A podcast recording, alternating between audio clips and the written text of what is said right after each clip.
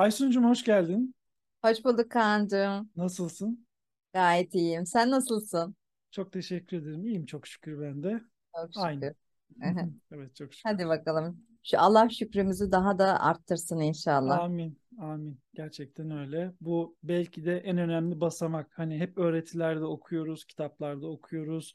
İnsanın gerçekten sahip olduğu, daha doğrusu kendisine kullanımına vermiş olan imkanlar hakkında şükürde olması gerçekten çok önemli bir şey ve bu sık sık hatırlanılması gereken bir durum bence.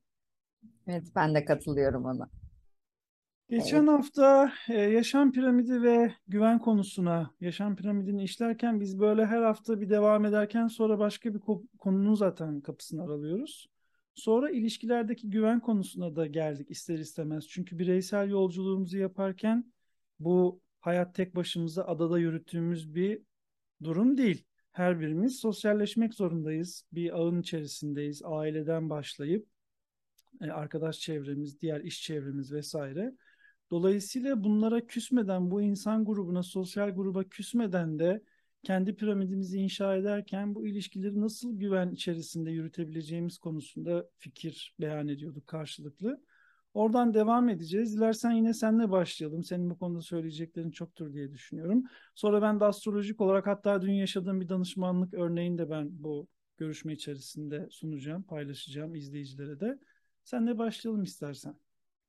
Geçen hafta insanların aslında yaratıcıya olan küskünlüğünden Hı bahsettik. hı, Ben oradan başlamak istiyorum. hı hı. Ee, bebek doğduğu andan itibaren e, etrafında dokunabileceği, hissedebileceği ve kendisinin içinde e, rahat hissedebileceği konfor alanı arıyor. Hı hı. Ee, anne karnında ne zaman ki ulaşıyor bir suyun içerisinde ulaştığı noktada artık tam rahatım diyor ama sıkışıyor. Çünkü artık doğum zamanı gelmiş oluyor. Evet. Biz de hayatımızda sıkıştığımız zamanlarda hani çıkış derler ya kara gün kararmak için değildir. İşte Evet. orası zaten aydınlanma zamanı ve bir doğum zamanı. Hı E, bir noktada e, tekamül ve aşama güzel doğuyoruz ama doğduğumuzda yine boş bir alana, kendimizi güvensiz hissedebileceğimiz bir alana doğuyoruz. Bunu ilk aşamada ferahlık olarak düşünsek de ilerleyen zamanlarda dokunamadığımız, e, kendimizi e, destekleyemediğimiz, desteklenmediğini düşündüğümüz bir alanda oluyoruz. Bu Savunmasız gibi hissediyoruz aslında. savunmasız hissediyoruz, evet. Bu tabii e, belki de Adem'le başlıyor diyebilir miyiz diye düşünüyorum. Hı hı. Çünkü o da cennetten e, cezalandırılıp dünyaya atıldığı andan itibaren sadece tek başına bu e, alan içerisinde e, yalnız hissetti. Hiçbir şeyi tanımadan, bilmeden e, bu alanın içerisinde yol almaya, kendini var etmeye e, doğru adım atmaya çalışırken aynı şeyleri bizler kendi hayatımızda yaşıyoruz ama farklı farklı olaylarla, farklı farklı konularla ve farklı farklı kişilerle. E, bu sefer dünyadakinde ne yapıyoruz biz? Annemiz, babamız, ilk annemiz, anne kucağı arıyoruz. Evet. Hatta şimdi başka bir şeye e, gireceğim. Ben de oğlumu büyütürken öyle bir yanılgıya girmiştim. E, derlerdi ki işte kucağına çok alma, kucağına aldığın an işte alışır. Alışır. Yıllar sonra ben bunun aslında kucağa alınması gerektiğini öğrendim. Evet. Şimdi bazen bilgiler bilgeliğin önüne geçtiğinde e, biz galiba e, hataları çok fazla bildiğimiz için yapıyoruz. Çok fazla Evet. bilgiye ulaştığımız için yapıyoruz. Halbuki Doğru. çocuğun güvene ihtiyacı var. O sıcaklığa ihtiyacı var. O kalbe ihtiyacı var. Bizler orada onu iyi iyi yetiştireceğiz e, endişesiyle eksik yetiştiriyoruz, kopartıyoruz. İşte e, süt emdirirken zaten iletişim orada, işte ilişkiler orada başlıyor ve orada kopuyor. Orada o eksiklik devam ediyor. Ondan sonra da devam ediyor. Biz e, hayatımız boyunca doğru ilişki kurabilmek adına hep güvenebileceğimiz insan arıyoruz. Evet. Şimdi burada küçücük bir şey anlatmak istiyorum. E, çok ünlü yazarlardan bir tanesi kadınlara karşı güvensizlik yaşıyor. Hı hı. Ve araştırıyorlar ama neden de bulunamıyor. Yıllar sonra, yıllar dediğim zannediyorum bir 50 yıl sonra bir yerde bir çözüm bulunuyor. E, bu da yine e, yazarın küçükken yaşamış olduğu bir e, kayda dayanıyor. Hı hı. Annesi e, komşunun çocuğuyla birlikte e, onlar e, komşunun çocuğuna bakıyor. Komşusu bir yere giderken ona emanet etmiş. Ve onlarla birlikte bakkala gidiyor. İşte bakkaldan alışveriş yapacak. Alışveriş yaparken sonuçta iki çocuk iki elinde bir elinle parasını vermesi gerekiyor. Kendi çocuğunun elini bırakıyor. Hani emanet ya komşunun çocuğunun elini bırakmıyor. Ve orada o adamda bir kayıt oluşuyor. Kadınlar güvenilmez. Her an seni hı. bırakabilirler. Hı hı. Düşünebiliyor musunuz? En yakın annemizde biz güvensizlik yaşıyoruz. Evet. İhtiyacımız var buna. Bununla ilgili bir iki örnek vereceğim. Hem danışan örneği hem de geçen gün aslında seninle paylaştığım, izlemiş olduğum bir videodaki örnekten bahsedeceğim. Ee, sevgi görmüş olan çocuklar, ailede sevgi görmüş olanlar ve görmemiş olanlarla ilgili bir mukayese videosu vardı. Sevgi görmüş olan bebeklerde önüne konmuş olan oyuncaklarla haşır neşir olma potansiyeli çok yüksek. O doğrudan kendi yaratıcılığını ortaya çıkartmaya çalışıyor. Verilen blokları yerleştirmeye çalışıyor. Etrafta insanlar bir şeylerle uğraşıyor ama o kesinlikle onlarla hiç ilgilenmiyor. Sadece kendi yaratıcılığına odaklanmış durumda. Çünkü güvende aslında kendisi. Bir Evet. sıkıntısı yok. Öteki grupta sevgi görmemiş olan, anne babası olmayan ya da olduğu halde aile içerisinde hiç sevgi görmemiş olan çocuklarda birincisi verilen aynı oyuncaklara karşı olumsuz bir tepki var, ilgilenmeme var, etrafa karşı tedirgin bakışlar sergilemek var ve duyarlılık geliştirmek var. Zaten birçok psikik algısı olan, psikolojik yeteneği olan insanların hayatlarında da bu güvensiz ve sevgisiz ortamda büyümenin vermiş olduğu algı açıklığı söz konusu. Bu bir başka tartışma konusu tabii ki. Onu Hı. ayrıyeten değerlendiririz. Hı. Diğer bir örnek aklıma geldikçe gülüyorum. Dünkü derste de bir arkada öğrencilere örnek vermiştim bu konuda. Bir hanımefendi danışmanlıkta erkek arkadaşıyla alakalı bir şey sormuştu. Haritasını açmıştım. Yengeç vurgusu vardı. Ay yengeç ve Şiron dediğimiz bir e, kuyruklu yıldızımız var hatta. O da oradaydı. Durdum durdum dedim ki bu çocuk dedim annesinden çok mu süt emmiş acaba bebekliğinde? Güldü dedi ki 6 yaşına kadar emmiş zor ayırmışlar çocuğu yatılı okula göndermişler bu şekilde kopmuş falan. Bu örneği şundan dolayı verdim aslında. Biraz önce hani kucağa almak, sevgi göstermekle alakalı konudan bahsettik ya. Burada bunun dengesini, optimum dengesini Evet. bulmak ve çocukta bir travma yaratmamak için, daha sonraki seçimlerinde bir travma yaratmamak için de aslında sevgiyi gösterme, ilgiyi yansıtma ve özgüvenini geliştirme noktasındaki potansiyelleri de dikkat etmek gerektiğini düşünüyorum. Kesinlikle katılıyorum. Aslında e, şu an aklıma gelen bir e, örneği vermek istiyorum. E, kişi e, bir noktadan başlar ve belli bir noktaya kadar çizgi çizer. Ondan sonra onu deneyimleyebilmek adına etrafında bir çember çizer. hı hı, Bu çemberi çizdiği andan itibaren geldiği o ilk nokta ikinci bilincin e, etrafında çember çizebilmek için oluşan e, sürece girer. Yani bu diyor ki sen bir çemberi çizdikten sonra ikinci çembere yani tekrara geçme diyor. hı hı, Tekrara geçtiğimiz andan itibaren hani diyoruz ya kendimizi algılamalıyız, kendimizi fark evet. etmeliyiz. Biz hep dışarıya e, dönük yani dışarıya ait algıyla yaşıyoruz. Hı hı, Ama kendimizdeki algıyı hiçbir zaman için görmüyoruz. E, halbuki insanoğlu ya da tüm yaratımlar belki de aynı şekildedir. Bir noktadan başlar, belli bir yol alır. O yolu aldıktan sonra etrafında bir çember çizer ve o çemberin tekamülünü yaşar kendi içinde. Bittiği andan itibaren ikinci bilinç aşamasına geçerek ikinci çizgiyi çeker. Yani onun devamı olarak aslında. hı hı.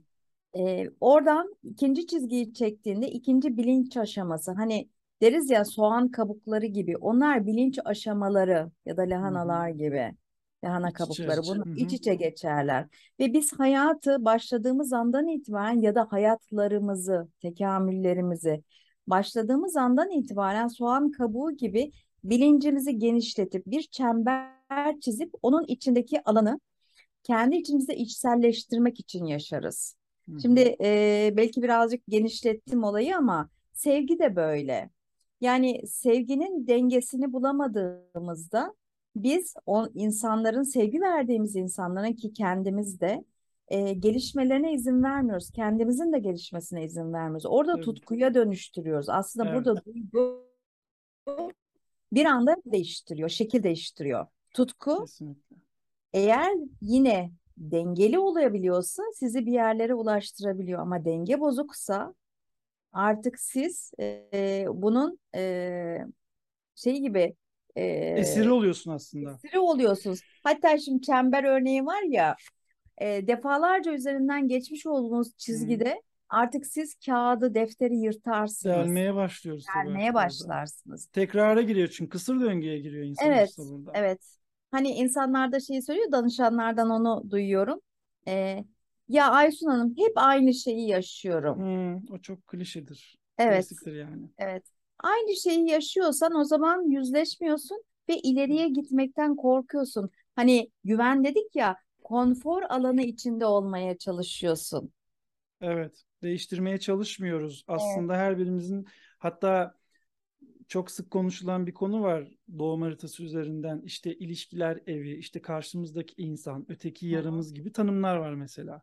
Evet, Aslında her bir insanın doğum haritası veya kimliği kendi içinde bütün olmak zorundadır. Öteki insanla tamamlanma yaşamayız. Evet şimdi yin yang konusunu ayrıyeten belki değerlendiririz. Bu başka Evet. bir konu ama hani ilişkilerde sadece eksiği kapatmak amacıyla ya da kendimde yansıtamadığım, göremediğim şeyi karşıdan tamamlamak amacıyla saldırdığımda bu sefer bu bilinç dışı bir yaklaşım olduğu için karşımda da bunun tam tersini yansıtacak insan gruplarıyla e, karşılaşıyorum, bir araya geliyorum. Bu sefer de diyorum ki neden bu tip insanlarla karşılaşıp duruyorum? Bunun birincisi kendi içimdeki o gerilimi çözemediğim için o gerilimi bana dışarıdan yansıtacak insanları seçmem. Bu çok normal bir şey. Çünkü ben kendi içimde bir açmazdayım, bir ayrışmadayım. Bu ayrışmayı bana aynı şekilde yansıtacak insanları çekmeye Evet. çalışıyorum. Ve bu şekilde aslında bunu kendimde tamamlayabilsem bir olay olarak yansımayacak zaten bana. Ama ben bunu Kesinlikle. çözemedikçe sürekli ailemden, arkadaşlarımdan, özel ilişkilerimden bu insanları çekmeye devam ediyorum kendime. Kesinlikle öyle. Haklısın. E şimdi bir de bu ilişkilerle ilgili küçük bir şey daha ilave etmek Tabii. istiyorum. Hani güven dedik ya, Evet. kişi birinden hoşlanıyor ve o hoşlandığı kişiyle bir yol alırken güvenmeye çalışıyor. Ama onu değiştirerek. Çünkü Evet. kendine kendince bildiğini zannediyor. Doğru. Bilmediği bir şeyi deneyimlemeye niyetli değil, ürküyor. Hı hı. Çünkü o da bir yolculuk aslında. İlişki de bir yolculuktur. Tabii ki. Tabii ki. Şimdi eğer bizler e, yol yürürken e, birey olarak hem kendimizi hem de karşımızdakini kabul edersek ve onların keşfedilmeye ihtiyacı olan ya da keşfedilmesinin mükemmel bir dünyaya bizi açtığını düşünürsek e, bu yolculuk ilişkide daha keyifli ve daha da eğlenceli olacaktır. Ama Evet. kendimize dönüştürmeye kalktığımızda ya da sorgularla işte acaba nedir? Acabasını yaşa gör. Akıllı ol. görüyoruz. Sen eğer dürüstlük arıyorsan dürüst değilsin. Tam o cümle yani tam onu hatırlatacaktım. Aslında Hı hı. ilişkilerdeki krizlerin temelinde gerçekten kartlarımızı doğru açmamak ya da niyetimizi doğru yansıtmamak. Belki hani herkes kafasında gizli bir planla ilişkiye girmiyor tabii ama gizli ajandalarla ilişkiye girdiğimizde de başladığımızda da problem çıkıyor. O yüzden gerçekten yapabileceklerimiz ya da yapamayacaklarımız konusunda dürüst olabilmek çok önemli bir şey, unsur.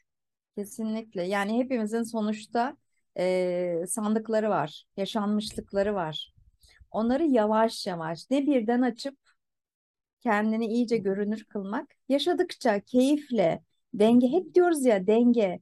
Ya bir türlü bu dengenin aslında tanımını hiçbir yerde galiba E bizler çünkü şöyle bir şey var. Ulvi bir sebep yaratmaktan bahsediyoruz ya. Yani her birimizin her türlü ilişkisinde o dengeye ulaşabilmesi için o anlayışa hani bir yandan anlayış geliştirmekle birlikte kendimizi koruma potansiyelimizden de bahsediyoruz. Evet. Kendimizi ne karşı tarafa teslim etmek ne de kimseyi tanımamak. Bunların ikisi de yanlış şeyler.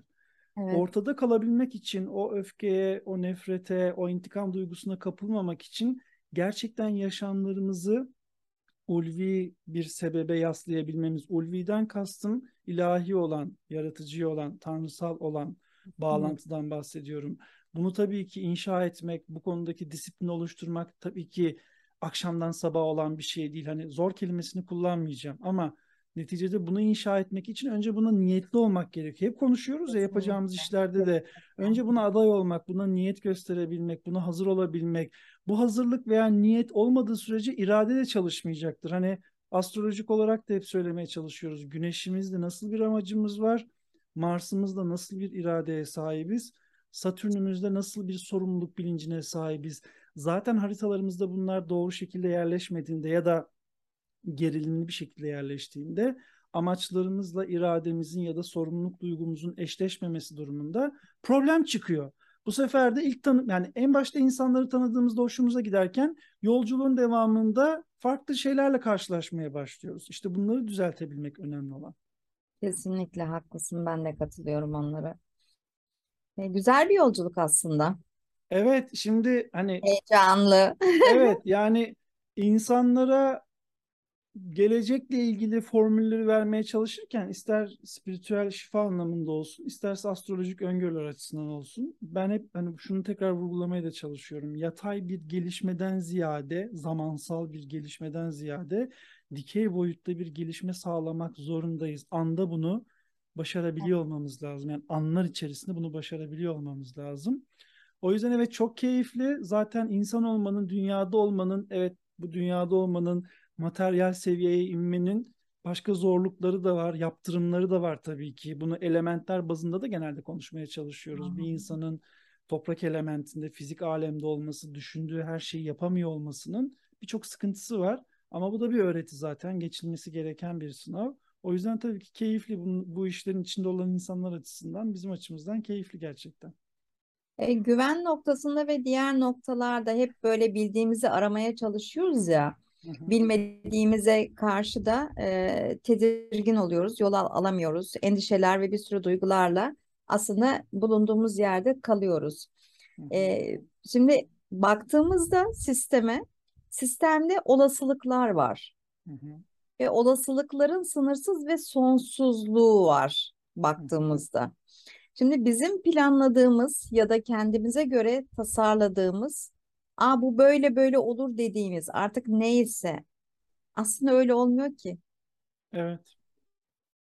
Neyin Doğru. tanımındayız, neyin dönüşümündeyiz. Hani demin dedim ya her insan bir dünya. Hı hı.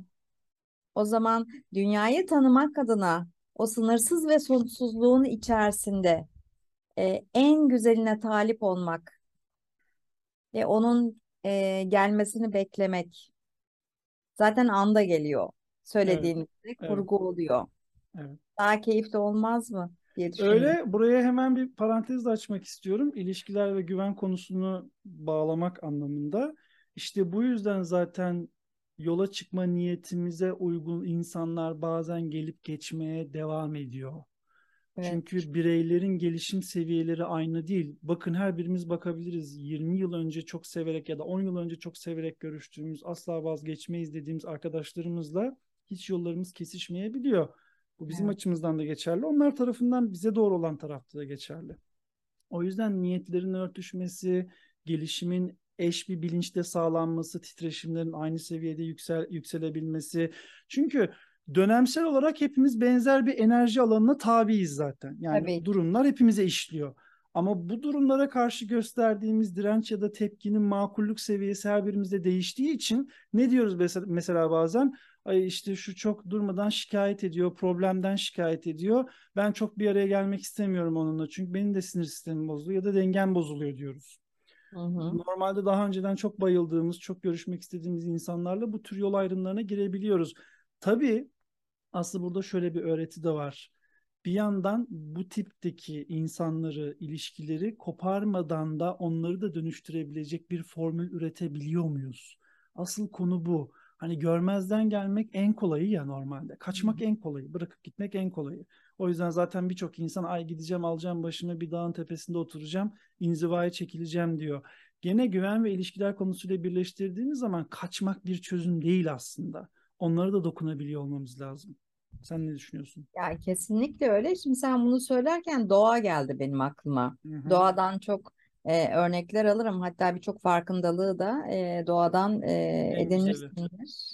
Kesinlikle. E, şimdi e, doğada büyük bir karmaşa var baktığında aslında. Aynı insan gibi, topluluklar gibi hepimiz farklıyız. Birbirimize benze, benzesek bile ayrıyız. Yani aynı elma ağacı olsa dahi, öyle dikilse dahi tadı farklı. Hı Çünkü oradan beslendiği minerali, suyu e, ya da kökleri farklı olabiliyor. Hı hı. E şimdi e, böyleysek bizler hepimiz e, birbirimize zarar vermeden birbirimize katkı olabiliriz. Evet. Şimdi senin söylediğin gibi e, hiçbir zaman için bunun burada işi yok deyip elma ağacı küstüm deyip işte Hı hı. diğer taraftaki armut ağacının yanına gitmiyor. Evet. Bizde ak- akıl ve mantık noktasını dengelememiz gerektiği için eee, biraz e, dengelemekte problem yaşıyoruz. Belki de Evet. hani şimdi şeye de gireceğim, yedinci çakraya da gireceğim. hı. Yedinci çakra bizim sol tarafımız olduğu için beynin sol lobu. Eee, orada eğer çok yoğun çalışıyorsa ki şu son zamanlarda eee, ekonomiden kaynaklanan zorluklarla birlikte sol tarafta çok fazla yoğunluk olmaya başladı. Tabii o yoğunluk bizim aslında dördüncü çakramız, beşinci çakramız ve altıncı çakramız üzerinde bazen olumlu bazen olumsuz etkiler de yaratabiliyor. Hı. böyle olduğunda analitik düşündüğümüzde kişileri de analitik eleştirmeye başlıyoruz. Evet. Hani dedik ya evet o insanla bir arada olmayı istemiyoruz çünkü sıkılıyoruz, daralıyoruz. Neden? Yine belki maddesellik noktasında, belki Evet. bunaldığımızda, iletişim noktasında Ee, ve her insan aslında etrafımızdaki belki eşyalar gibi, belki e, doğadaki e, yetişen bitkiler gibi her birimizin bir özelliği ve bir e, güzelliği var varlığının. Ve o varlığına göre bir insan işte başladığı andan itibaren ömrünün sonuna kadar aynı olacak diye bir şey yok ki. Kesinlikle yok. Hepsi Bir gelişim insan, sürecinden evet, geçiyor çünkü. belki bir insanla sadece kahve içebilirsiniz. Evet. Ama e, herhangi bir konu hakkında konuşamazsınız. O zaman konuşmaya zorlamayacaksınız. Kesinlikle. Sadece Evet. kahvenin keyfine bakacaksınız. Evet. Ya da Duygusal. başka bir, evet, ya da başka bir noktada alışverişe gideceksiniz. O insan sadece alışverişi Evet, seninle bekliyor. sınıflandırmak çok önemli. Bu hep Evet. konuşulan bir şeydir. Herkesi Hı, aynı çuvala koymaya kalktığımız zaman büyük problem çıkıyor ilişkilerde, kesinlikle. sosyal ilişkilerde de. hı. Herkesle paylaşabileceğimiz, derinlik yakalayabileceğimiz seviye farklı. Ama şu da var söylediğine ek olarak. Zamanında çok derin bağlantılar kurduğumuz insanlarla daha sonradan yüzeyselleşme problemi de yaşadığımız için sorgulamalar buradan da bazen geliyor. Sen e, sen bensiz oraya gitmezdin. Benle paylaşırdın. İşte benimle tatile giderdin. İşte ilk beni arardın gibi tanımlar da girmeye başlıyor ya. Bu da hazmedemediğimiz, sahiplendiğimiz, fazlaca Ama içselleştirdiğimiz bizim zihnimizde kaynaklanıyor. belki de beklediğimiz sorular onlar. Hı hı. Hı hı. Biz zihnimizde yani belki zihnimde arkadaşım öyle söyleyebilir endişesi yaşıyorsa o da onu zaten söylüyor. Ama hı. kırmadan ki kıracak hiçbir şey yok. Biz iletişime doğru geçebiliyorsak zaten bir sorun Evet. çıkacağını düşünüyoruz. Sorun çıkacaksa da o insanın ya da bizim onun hayatında, onun da bizim hayatımızda olma zamanı bitmiştir. Tabii evet zaten oraya geliyor konu. Bu Evet. yüzden de zaten özet cümlede değiştirebileceğimiz ya da malik olabileceğimiz tek varlık kendimiziz aslında. Diğer insanlara kimse garanti ve referans veremez. Bu onlarla yolculuğa çıkmayacağımız anlamına gelmiyor tabii ki. Her birimiz yolculuktayız. Aile ilişkileri de böyle. Zamanı geldi mi ölümle ya da başka şekillerde insanlar ayrılmak zorunda kalıyorlar.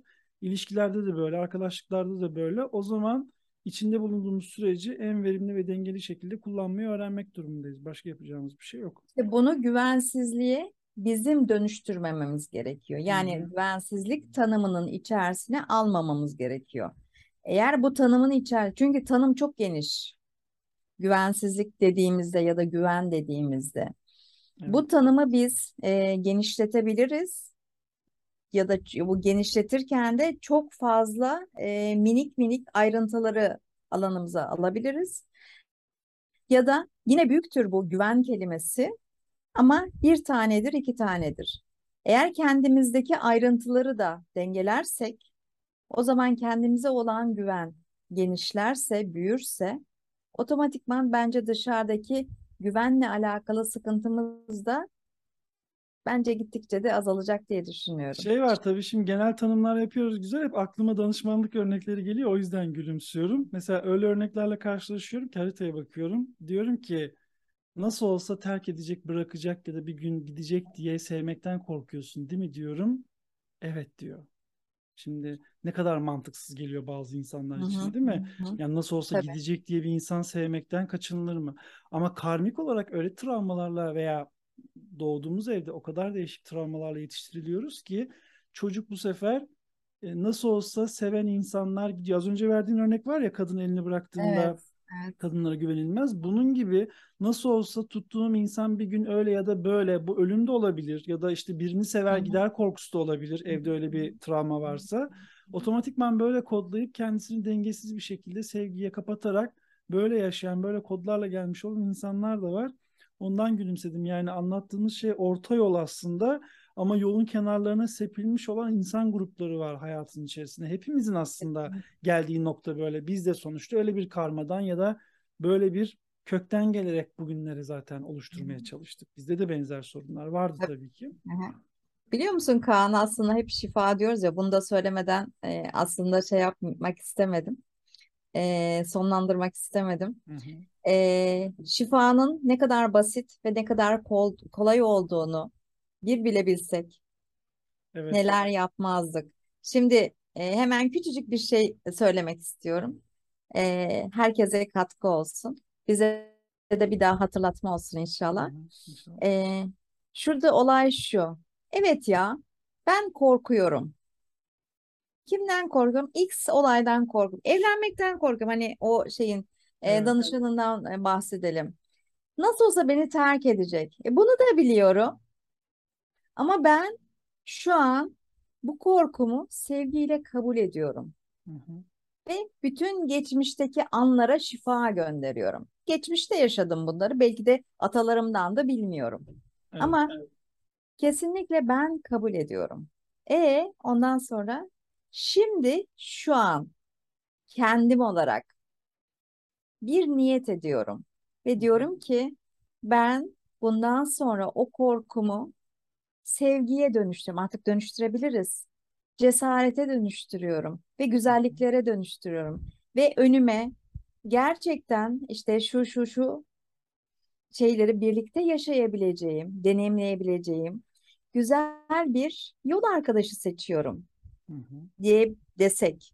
Evet. Tekrarı birazcık daha şifalandırma şansımız olmaz mı acaba? Tabii ki olur. Çünkü insan sürekli geçmişteki sahnenin tekrar edeceği endişesi. Orada bir öğrenilmişlik var ya, ister Evet. karmik olsun, ister atalarımızda bize öğretilmiş bilgi olsun fark etmez. Onun tekrarı korkusundan dolayı sürekli o sahneyi, bilinçaltımız bunu canlandırmayı çok seviyor ve Hı o şartı getiriyor. O yüzden zaten her gün değişik bir bilinçle uyanmaya çalışmak zorundayız. Güneş bilincinden bahsettiğimizde bu Hı ve söylediğin şey de destekliyor. Her an her yeni gün aslında yeni ihtimallere açık bir kapı.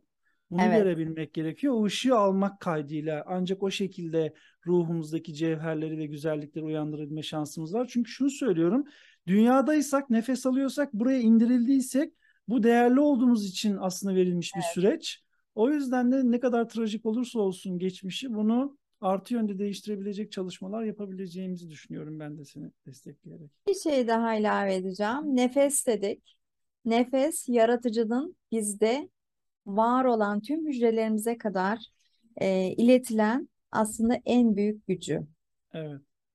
Ve yine yaratıcı diyor ki aslında seni ben kendi titreşimimle var ettim. Hani İslamiyet'te. E, bütün esmalarla seni var ettim. Hı hı. Her e, inanışta zaten bu konuyla ilgili şey var. İnsan onun varlığının zerresi. Evet. E o zaman onun zerresiyle ve nefesle biz hissettiğimiz endişeyi, kaygıyı eğer dönüştürüyorsak yine dile dökerek Hı hı. dönüştürüyorsak bence her şey çok daha kolaya gidiyor. O Evet. zaman da burada dördüncü çakra devreye giriyor ve dördüncü çakrayla da alttaki çakraları ve üstteki çakraları açarak bence şifayı Bütünleşme sağlamış oluyoruz. Evet oluruz. Bütünsel e, şifa zaten kendiliğinden gelmiş oluyor. Evet, evet. Peki burada o zaman gene bir ara verelim. Çok teşekkür ediyorum katıldığın için bugün de. Çok güzel bir sohbetti gerçekten. Çok keyif Ben de aldım. çok teşekkür ediyorum. Ben de çok keyif aldım. Tekrar o zaman görüşmek dileğiyle. Kendine Görüşmek çok iyi bak. Sen de öyle. Hoşça kal. Güle güle. Sağ olasın.